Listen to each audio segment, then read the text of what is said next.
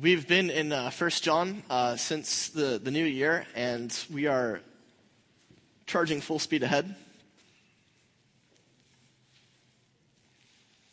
Um, I don't know about you, but some, and maybe this is actually some of you right now, but um, there have been times in my life where I've walked into a church and everyone's like, hey!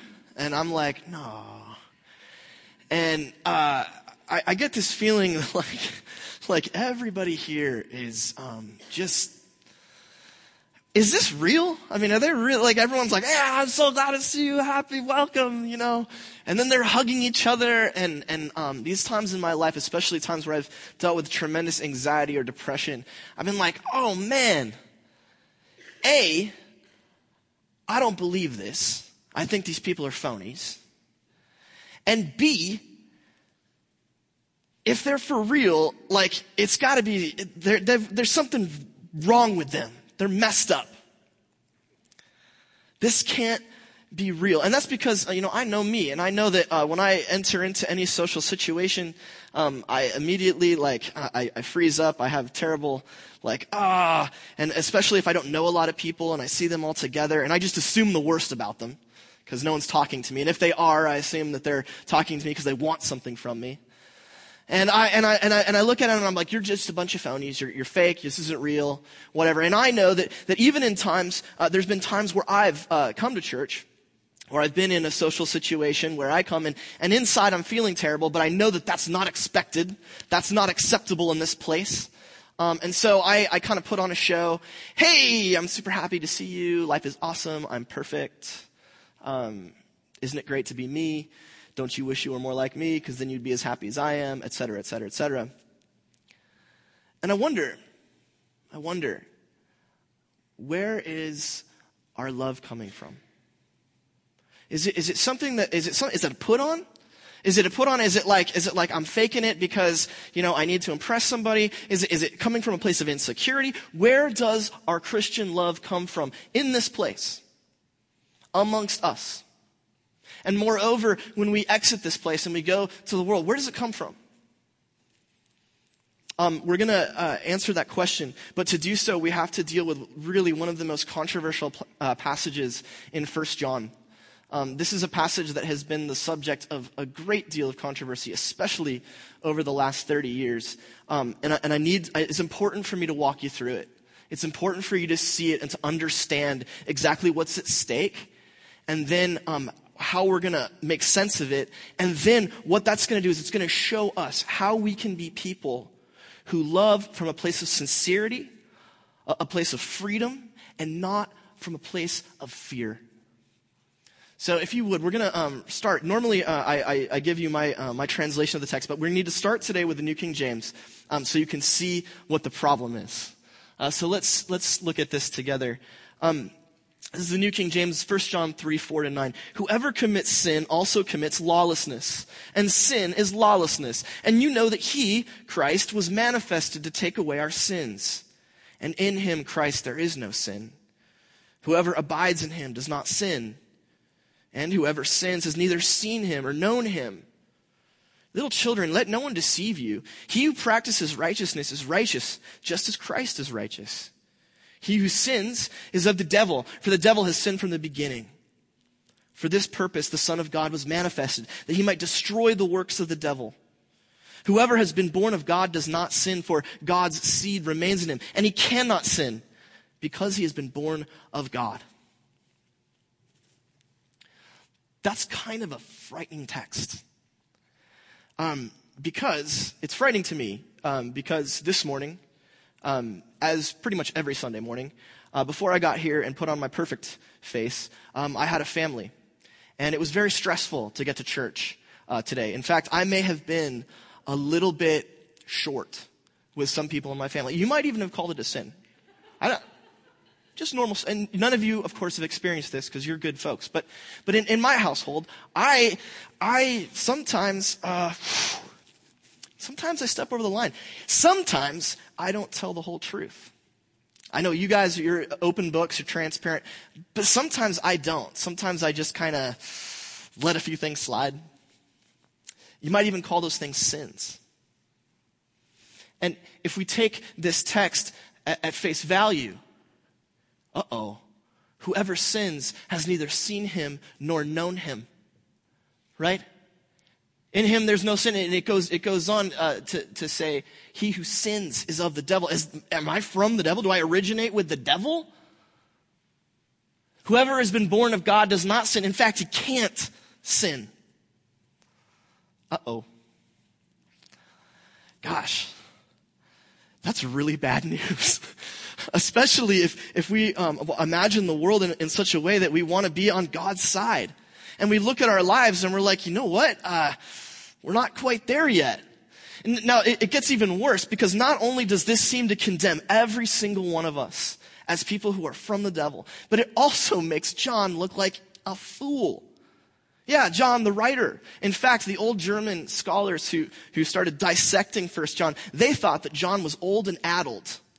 And so he made a mistake here. He forgot what he had written two chapters ago and wrote something completely contradictory. This is what they think, and I want to show you why. Uh, this is um, this is from uh, uh, 1 uh, John 1 8 through 2 2. Uh, John says, Hey, if we say we have no sin, we deceive ourselves. The truth isn't in us. Okay? If we confess our sins, the one who's faithful and just forgives. If we say we've never sinned, we make him a liar. His word's not in us.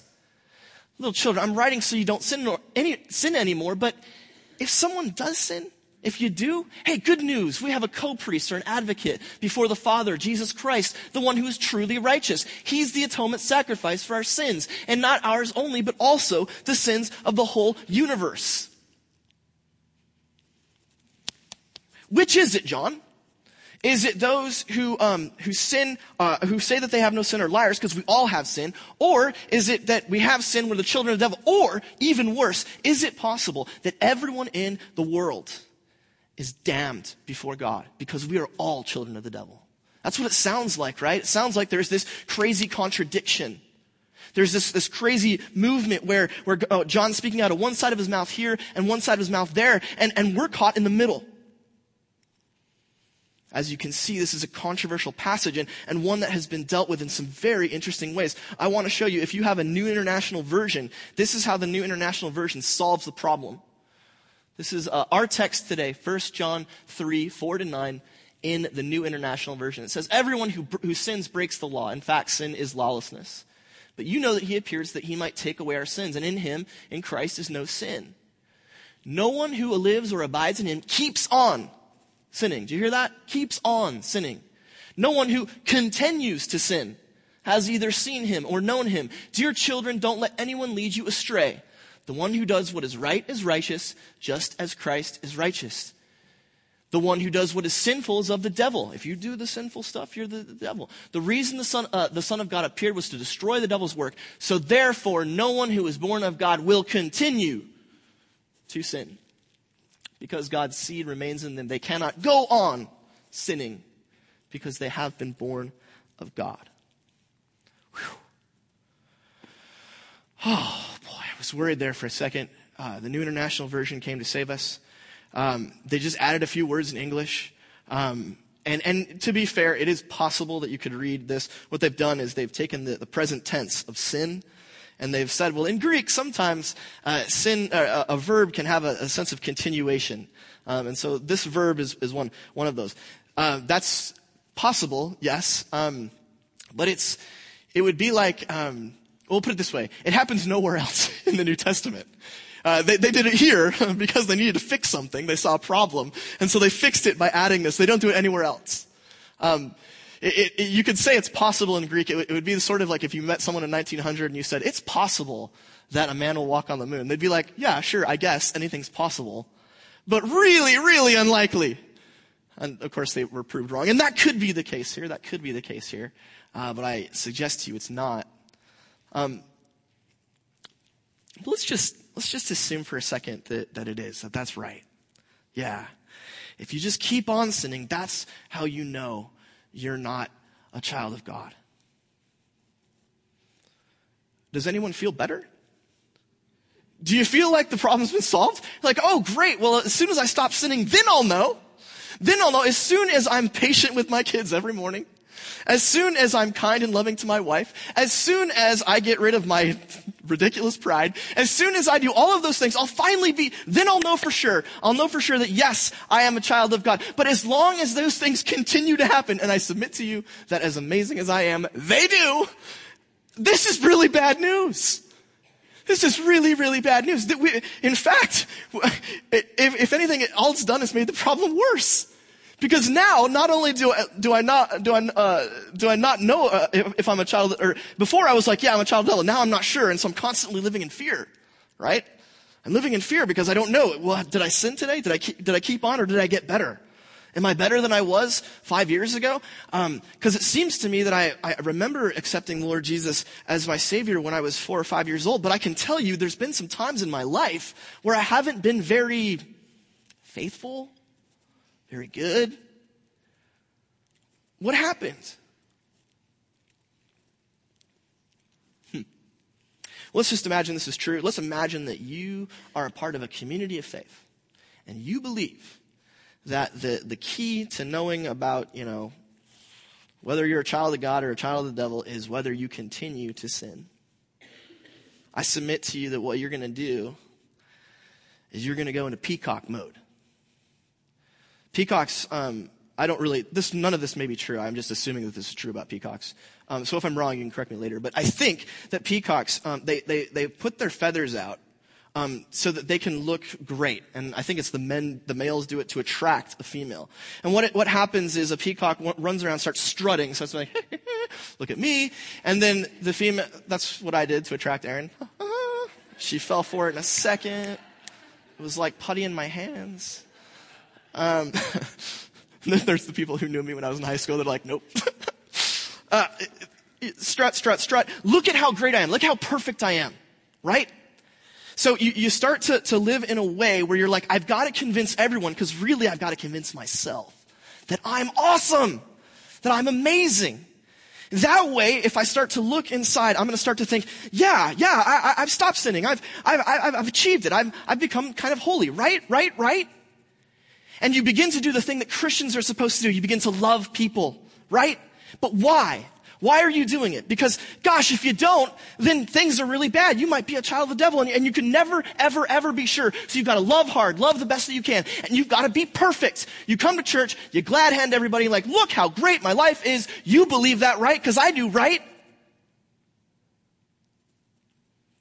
Your love comes from fear ultimately. It comes from insecurity ultimately because you've got to prove to yourself and to everyone around you what you fear is not the case that you've stopped, that you don't keep on, go on sinning. Even worse, you might come to a place where you start to really believe that. You, you know, you've got all of the, the markings of a successful, good human being, right? Um, so you're able to provide and your wife drives a Lexus and your kids are very well behaved um, and uh, people think that you're a, a, a, font of wisdom and they always ask you for advice and you kind of move up. You're an elder in the church and everyone looks at you and thinks that you're amazing and you know what? You're like you know what? I am kind of amazing. I've done it. I've stopped sinning. And then you look around you and you start to look at everybody else who doesn't quite measure up and you're like what's your problem man? Are you for real? Get it together I did it. What's wrong with you? If you can't be me, then there's something wrong with you. You might not be a child of God like I am. Because if you were, you'd look like this. Super loving that. A community of peacocks, always strutting their stuff. Well, uh, this is the uh, first, second thing in your note sheets. Um, to, to add this thing, this continuing sense uh, to sinning, uh, is just, it's bad Greek and it's bad theology. Um, it's, uh, we'll put it this way. Even people who agree with the theology, the scholars now, they'll look at that and they'll be like, that was a terrible choice, New International Version. That is not what that means. Um, it's, it's, it's egregious and it's ridiculous. Uh, if you read in the, in the, in the, in the Greek, it, it, it's absurd. And for reasons I think I've just pointed out, it's bad theology too. So what are we going to do? Well, I'm going to give you uh, my fresh translation of this text. And as I do, I'm going to show you um, what we can do. I'm going to show you, if we dig deeply and we look at the text, how it actually does make sense, how there isn't a contradiction. And I think in that, we're going to get a sense of how we can begin to love from a place of security, love from a place of joy, not a place of fear. So here's the beginning of my translation. Every person who commits the sin also commits the rebellion, because the sin is the rebellion. You know that the Father incarnated him, Christ, to carry sins away, since no sin is in him. No one living in Christ sins. Those who sin have never seen nor known him. Little children, don't let anyone tell you otherwise. The first thing you notice is uh, all the capitals, right? And the thes, adding in that article. Um, I hate to give you a grammar lesson, but we really got to do it. Um, so I apologize. I'll try to make it as entertaining as possible. Some of you are like me, you get stoked about grammar. Katie's like, yes. Uh, others of you are like, well, I'm going to sack out for about uh, five minutes, five to seven minutes. That's okay. You fall asleep. When we come back, just uh, just keep that. Where does your love come from in mind, and, and we'll and we'll have been there. Um, so here's here's a little truth about grammar. The Batman is the Dark Knight. Notice that this sentence, kind of like our sentence, has two thes. The Batman is the Dark Knight. In English, if you have a predicate nominative following a copula, that's the to be verb. If you have a to be verb, um, typically you don't use a the or a definite article in the predicate. But in this case, you do. Why? Because the Batman is the Dark Knight. There's only one Dark Knight, there's only one Batman, and they happen to be the same dude. If you said the Batman is Dark Knight, or is a Dark Knight, well, that would be confusing because maybe there's a lot of Dark Knights out there and Batman's just one of them. Or maybe um, the Batman is literally a Dark N-I-G-H-T, a Dark Knight. That would be weird, right? And so we use the definite article. But normally we don't do that. So in this, this next sentence right here, the day is the warm. No, weird. Uh, part of that is because warm is describing day. It's not a noun itself. But you can immediately feel the weirdness of English of using the definite article. Well, here's another example um, with, a, uh, with a, a, a, predicate nominative. The United States is the country. That's a very strange sentence. But it doesn't feel right. Doesn't it's like the United States is the country. Uh, okay, you can almost hear a dot dot dot, right? Because you're expecting more. You're expecting this, this following. The United States is the country where I live. You want that predicate nominative to, to be a proper noun, to describe something singular, something definite, right? That's an, an, a quirk of English. Interestingly, Greek shares this quirk. Greek shares this quirk. In Greek, uh, predicate, predicate nominatives almost never have a definite article, the equivalent of our the. But in this case, they do. And so I, I want you to see every person who commits the sin also commits the rebellion because the sin is the rebellion. That's a very subtle but very strange thing. Uh, to a native Greek speaker, that would it would feel a little weird. It would feel more like the Batman is the Dark Knight than it would um, uh, the country or the, the country is the United or no the, the the United States is the country. It would feel a little bit um, off. It would it would sound like it would sound like a proper noun. It would sound like it's describing something discrete. The Batman is the Dark Knight. Uh, the sin is the rebellion. I'm sorry. The nerdery must continue. Hang in. We're almost there. Next, the truth about etymology. Uh, etymology is just the, you know, where words come from. Um, so imagine that you're learning English and you're confronted with three pictures of three different sporting events. And someone says to you, which of these is basketball? Now let's assume that you've never heard the word basketball before. And so you're thinking, you're like, huh. You're looking at, there, there's one uh, picture where there's a guy with a stick slapping a, a puck. And then uh, there's another one where people are running and jumping over, um, over hurdles. And then there's another one where some people are throwing balls at what appears to be a basket. Well, you would intuit, because you know what a basket is and you know what a ball is, that that last one is basketball. And you'd be right. You've used the words basket and ball to reason about what basketball is. You've, you've brought those things together, right? Yeah, another one. Imagine the same situation. Now, now it's baseball. This would be a little harder, right? So you've got the, the, the guy slapping the puck, you've got the person running over the hurdles, and then you've got this guy who's like tagging up on like this little square thing, and there's a guy trying to tag him, right? Now, it'd be a little bit more of a stretch, but if you knew that a base could, in English could mean something like a, a place of safety, and you saw that there was a ball, you might intuit, it would be a stretch, but you might intuit, this is baseball. And then you get this one. You know, the great news, the best part, uh, one of the best things early on when I was uh, living in Japan teaching um, was that the guy who had uh, been the teacher in my village before me was from the UK, which, uh, a gloomy, sad uh, country. And, um, and, and not only that, but in the UK, they, um, countries, I'm sorry. Uh, in the UK, they have a real problem with English. Their English is messed up. It's broken. Um, they'll say things like, Did you take the lift? And you're like, What?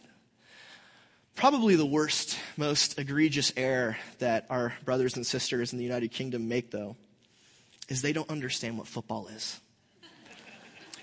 Yeah, they think that football is a sport where, like, some prancing, long haired men um, sort of fall over as soon as someone gets, like, within five feet of them and then hold their ankle for, like, 10 to 15 minutes while some other guy's like, rah, rah, rah, and then they get up and, as if nothing happened. Yeah, what a sport. Um, as opposed to real football, where you know actually masculine men um, crash into each other, uh, you know, exposing what real manhood and strength is. Um, yeah, but you can see though, you can see though, if you were a foreigner, a Japanese person, you were trying to figure out which of these is football. You got a picture of a guy kicking a ball with his foot, and then you got a guy like throwing the ball and catching it. You'd probably be inclined to think it was the former because you've made the etymological fallacy. You've tried to uh, intuit what a word means from its, its roots, right? Foot and ball, even though that's not how it actually gets used. Um, something similar has happened in our text. Um, and I, I want to show you here anomia. That's the word um, that got translated as lawlessness. Um, the, the, texts are on the back of your note sheet if you, if you want to follow along. Translated as lawlessness, or that I translated as the rebellion. And the reason it gets translated as lawlessness or unlawful is because literally the roots of the word in Greek, ah means un, and nomia means lawful. And so if you just put those words together, it means unlawful. Right? And so intuitively it sounds like, well, that's what it means, lawlessness. But I suggest to you that that's the same mistake as thinking that football is a. I'm sorry, guys, for those of you who like uh, soccer and you're big soccer fans, I, I'm joking. I love soccer. I have to. My wife is a soccer player. I've watched her play before. At the beginning, it was rough, but now I get it, and it's an amazing sport. It's be- the beautiful game. They call it the beautiful game, and it is. It's not, at least when. Okay, I'm done. I'll stop there before I dig myself any deeper. Um, the interesting thing, though, is this word anomia, when it gets used in especially the Old Testament, the Hebrew scriptures, um, when they're translated into Greek, it doesn't mean unlawful. And I want to give you a couple examples of what it does mean. Um, this is from Genesis 19:15. When dawn broke, the messengers urged Lot, "Get up and take your wife and your two daughters who are here, so that you are not swept away because of the evil in this city." If you know this text, you know that um, the places that they are, Sodom and Gomorrah, are known for um, tremendous evil, um, involuntary sexual intimacy, um, murder, um, a lack of hospitality. It, it, it's truly a place that um, is absolutely against the way that God wants things done. It's anti God, anti Christ. It's utterly evil, utterly radically evil. Or here's uh, in the Psalms, and I, we could multiply this a thousand times. It, it, gets used a ton in the Old Testament, and, and it always means the same thing.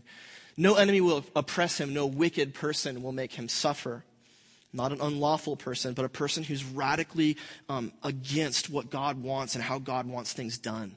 That person is wicked, evil, rebellious in a way. Um, here's how God wants things set up, and this person has their fist in God's face saying, No, I'm not into that. That's not how I'm going to do things. I'm doing things differently. I am against you. I am in utter and complete radical rebellion against you. In fact, this is the person who's just like the devil. Let's go back um, to our text. Every person who commits the sin also commits the rebellion because the sin is the rebellion. If you were a, a, Christian in Ephesus, they probably used this, the rebellion, as a proper noun. It was probably like something that they understood. An unforgivable, catastrophic, evil sin.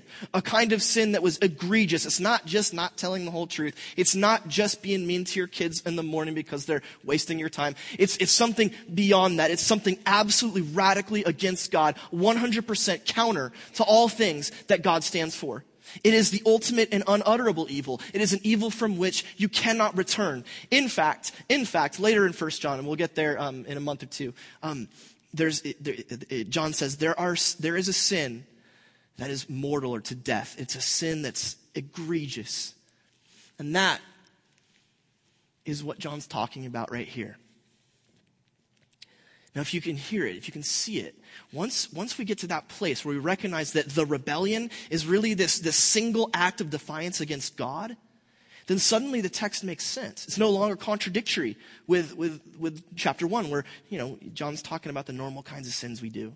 And here, he's talking about the kind of sin that ooh, you can't come back from. What is that sin? Well, it's the sin that the devil had. If we go on in our translation um, to the is it, do we have the next verse 8? What did I have instead? There it is. Everyone who commits the righteousness is righteous. Uh, you might even say the righteous act. In the same way that Christ is righteous, anyone who commits the sin originates from the devil, since the devil sinned from the very start. And what was it that the devil did? He looked at God and said, No. He looked at God in God's beauty and God's glory and said, I refuse to acknowledge or recognize you. And if you've been following John, um, you know uh, in the time that we spent together that really the one place that, hap- that that happens for John is when people don't recognize that Jesus is from the Father. It happens in the Gospel of John when um, usually it's the, the Jews um, who, who don't see that Jesus is from the Father. They don't recognize. And, and Jesus says, You're going to die in your sins because you don't see it. This is the one thing you can't come back from. This is the one sin that it's too much. If you don't recognize or believe that I am who I say I am.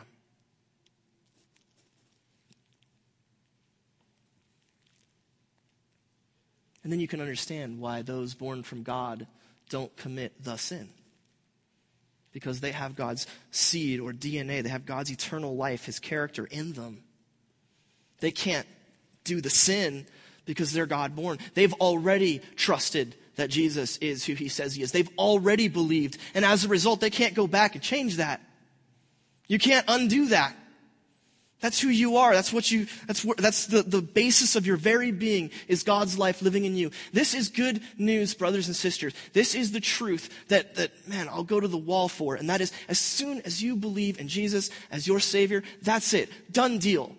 You are going to heaven. You will live forever. You are God's child.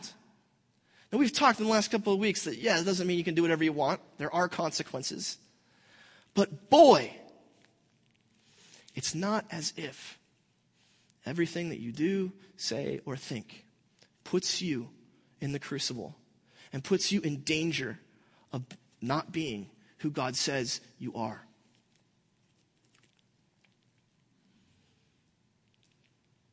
Um, the next thing in your note sheets is this the sin of 1 John 3 is the ultimate rebellion against God, failing to recognize his son. And once you have that, John's not an adult old man who can't remember what he wrote two chapters ago. Moreover, you're um, freed from something very, very specific. No longer is it the case that you must peacock your way through community. This is something um, that I, I, think is really has been very damaging in our culture. Um, people expect Christians to be a very certain way to the point that um, now Christians are known as like these um, you know, intolerant, um, vicious, uh, cruel people. And that's because, I think, if you're someone like me who's been in a place of, of darkness and you walk into a Christian community, you see everyone like bright and shiny, and you're like, man, these people are a bunch of phonies. Because a lot of them are. Because a lot of them are acting that way from a place of fear and insecurity. A lot of them are coming up and they're, and they're dying for other people to believe that they are what they appear to be. Because they want to believe that. Because they're worried that if they're not, then they're children of the devil and they're expecting eternal damnation. And so they love, oh yes, they love, but they love from fear and insecurity. Not only is this a damaging um, problem for them, but what really bothers me about it, and I'm hammering it real hard, uh, is that, boy, I desperately want to see the church grow. I want to see new people come to faith. I want to see new people baptized. I want to see people captured and, and enthralled by our love. But that can't happen if our love is fake. And our love is fake if we don't accept the true, clear gospel that it's all Christ, all trust, and that's it.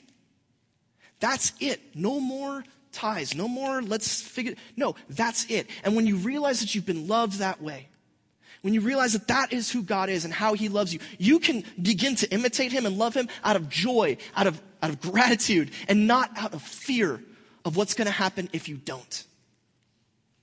If anyone here has never trusted for the, just the first time that, that Jesus paid it all and that's it, talk to me afterwards. I would love to, to share that good news with you. For those of you uh, who've done that, a time of self-examination is required because we are in a place where we're gathering new folks in. We're, we're you know, we're going to start advertising stuff like that um, so that people know we exist. Do you see that cool sign, by the way, the blue sign out there on the way up the hill? Okay, we got to trim the bushes so you can see it better. But it's a really cool sign, and it's not that janky one uh, that made us look like a cult. So that's awesome. If you're here, you're like, are you a cult? No, we're not. You can tell because the sign's great. Just kidding, that's not it, but uh, that's part of it. Um, we need to be people who, um, whose love is so genuine and so enthralling that when people come in here, they're like, okay, it's a little awkward because I don't know anybody and I've got social anxiety, but this is for real. They're not kidding around. Something about them is the community that I've always desired. It's, it's not a community built because we've all got to, to work on the job at the, at the, same job. It's not a community built because we're all on the same sports team. It's not a community built out of fear like North Korea. Um, it, it, what it is, is it's a community that's built on grace. If we can be people whose love proceeds from grace, then I suggest to you that this place is going to see salvation discipleship, and an expansion and growth of the kingdom that I believe every one of us desires. So, the last thing on your note sheets the go- if the gospel isn't clear, your love will come from fear. Sorry. But if it sticks, it's a win it sticks, it's a win. If, you if the gospel isn't clear, your love will come from fear. Hey, we're not done with this text. Uh, there's a lot more uh, interesting stuff about it, but we had to get that out of the way so that we understand it. So next week, we're actually going to talk about the mission and, and, and the work of love, um, which uh, was, if you read the text again on the back of your note sheets, was uh, destroying the works of the devil, which is really cool stuff. So come back next week. Hey, let me pray for us, and then um, going to come up, and then we're going to go. Gracious God and Father, we uh, confess that you um, are a gracious, gracious God, that your love is infinite. It's, it's infinitely powerful. It's surpassing in every way. It's incomprehensible. And that all we've got to do is just trust in it. Trust in your Son. God, I pray that our, our, our, people here, that we won't be those who love from fear, won't be people who love from insecurity, people whose love is fake and phony, but instead, God, our love will be genuine drawn out of the joy that we have uh, having been accepted by you as your children. I pray that people will come and, and be jealous for that love and want to participate in that love and be a part of who we are and what we're doing in your name. God, we thank you that, that Jesus came to take away sins, that he did it so we don't have to. and that his promise secures us forever. In his name we pray. Amen.